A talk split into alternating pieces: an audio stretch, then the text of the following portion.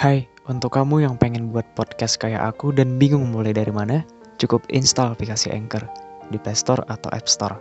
Karena aplikasi ini gampang banget untuk diekspor ke Spotify atau media sosial lainnya. Mulai dari merekam dan mendistribusi secara mudah. Tentunya aplikasi ini gratis.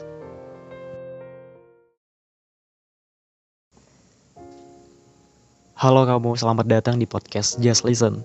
With me here dengan suara yang mungkin membuat kamu sedikit tenang. How's the day? I hope you are fine. Dengan judul podcast kali ini, Mental Block. Oke, okay, let's go.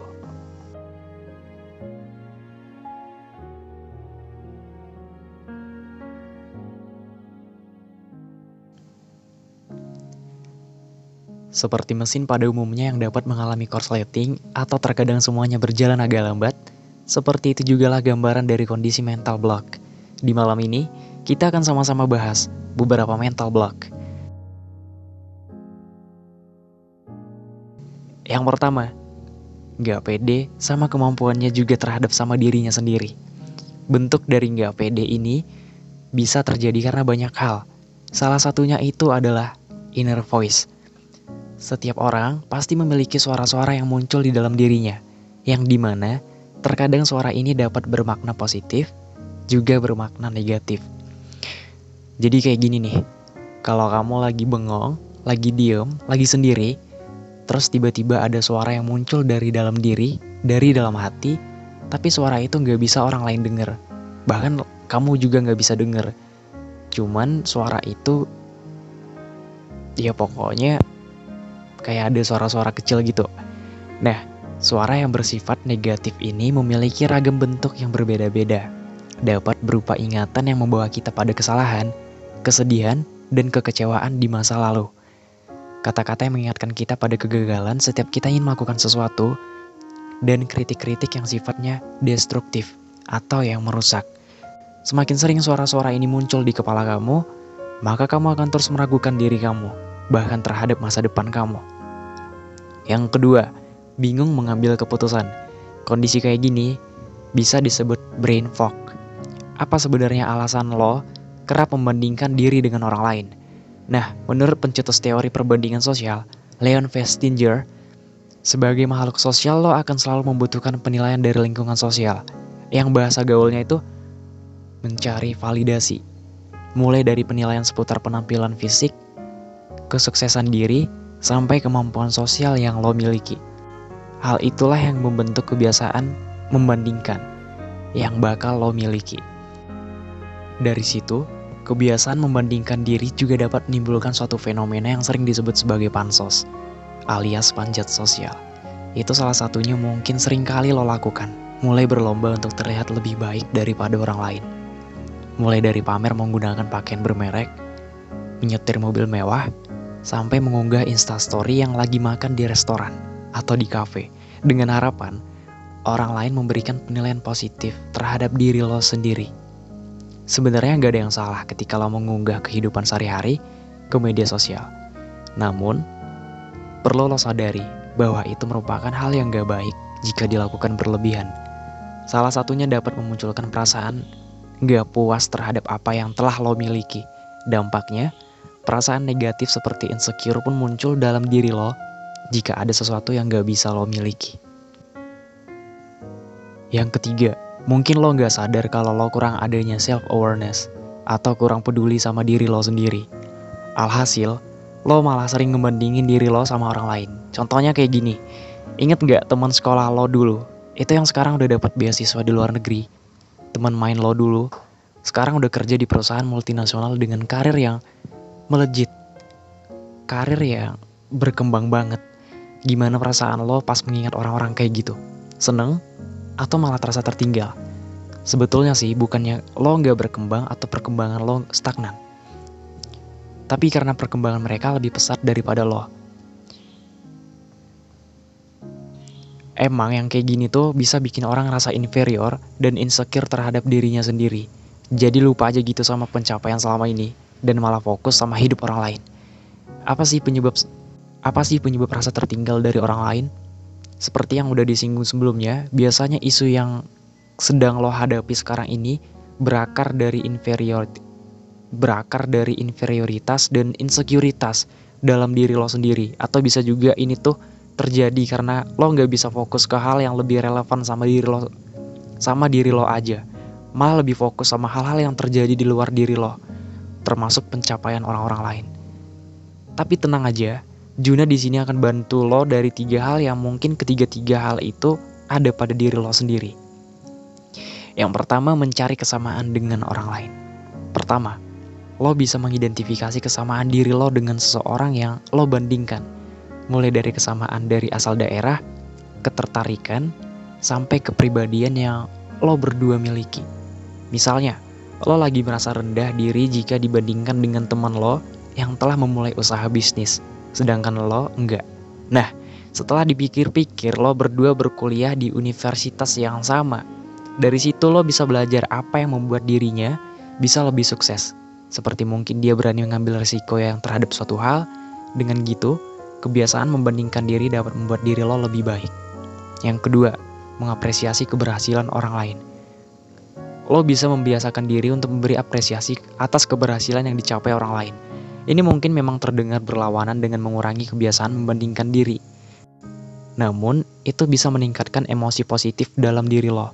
Misalnya temen lo ada yang berhasil menjuarai suatu perlombaan debat antar universitas. Hal itu mungkin membuat lo membandingkan diri lo dengan kesuksesan teman lo tersebut. Nah, lo bisa mencoba mengapresiasi keberhasilan dirinya, guna meningkatkan emosi positif yang lo miliki. Harapannya, mengapresiasi keberhasilan orang lain dapat mengubah kebiasaan membandingkan diri lo menjadi positif. Dalam tahap ini, jangan lupa kalau diri lo juga butuh apresiasi. Jadi setiap kali lo lagi down, lagi depresi, start appreciating what you have and what you've been through to get this far.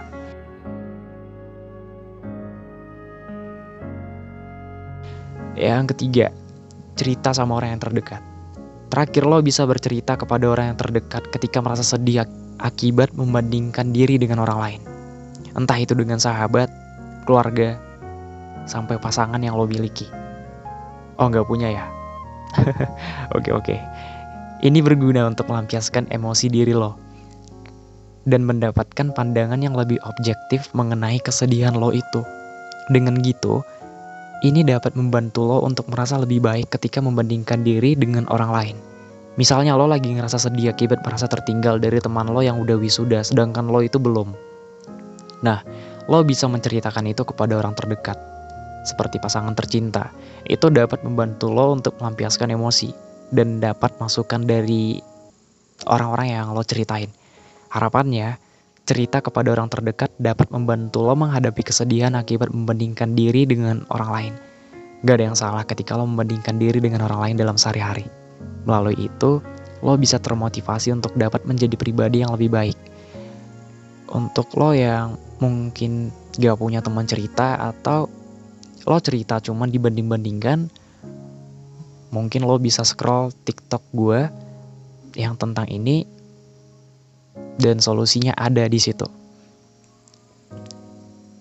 Oke, ada pepatah yang berbunyi di atas langit masih ada langit. Yang berarti selalu ada orang yang lebih baik daripada kita. Kita hebat, ada yang lebih hebat daripada kita. Nah, kayak gitu. Oleh sebab itu, cobalah untuk sesekali lihat ke bawah. Bukan untuk bersyukur di atas penderitaan orang atau seneng di atas penderitaan orang. No. Tapi membuat lo belajar untuk bersyukur atas apa yang lo miliki saat ini.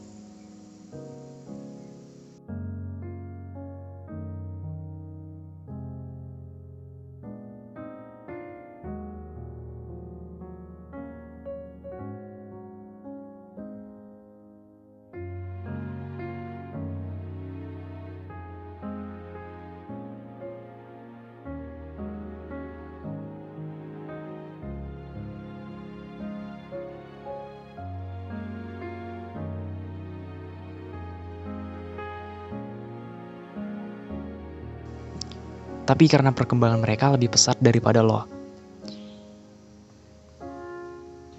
Emang yang kayak gini tuh bisa bikin orang rasa inferior dan insecure terhadap dirinya sendiri. Jadi lupa aja gitu sama pencapaian selama ini dan malah fokus sama hidup orang lain. Apa sih penyebab apa sih penyebab rasa tertinggal dari orang lain? Seperti yang udah disinggung sebelumnya, biasanya isu yang sedang kamu hadapi sekarang ini berakar dari inferior dan insekuritas dalam diri sendiri atau bisa juga ini tuh terjadi karena kamu gak bisa fokus ke hal yang apa sih penyebab rasa tertinggal dari orang lain?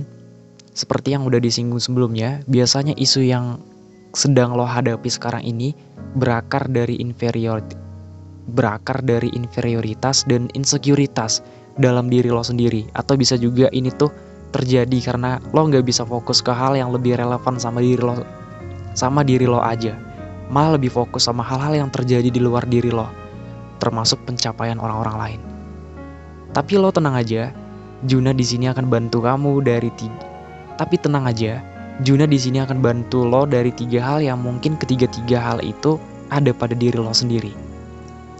Yang pertama, mencari kesamaan dengan orang lain. Pertama, lo bisa mengidentifikasi kesamaan diri lo dengan seseorang yang lo bandingkan.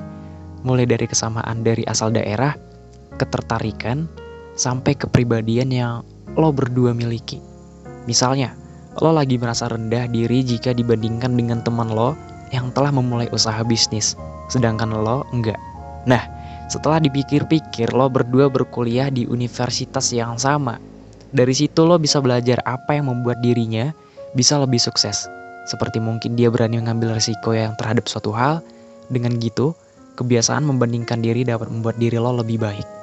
Yang kedua, mengapresiasi keberhasilan orang lain.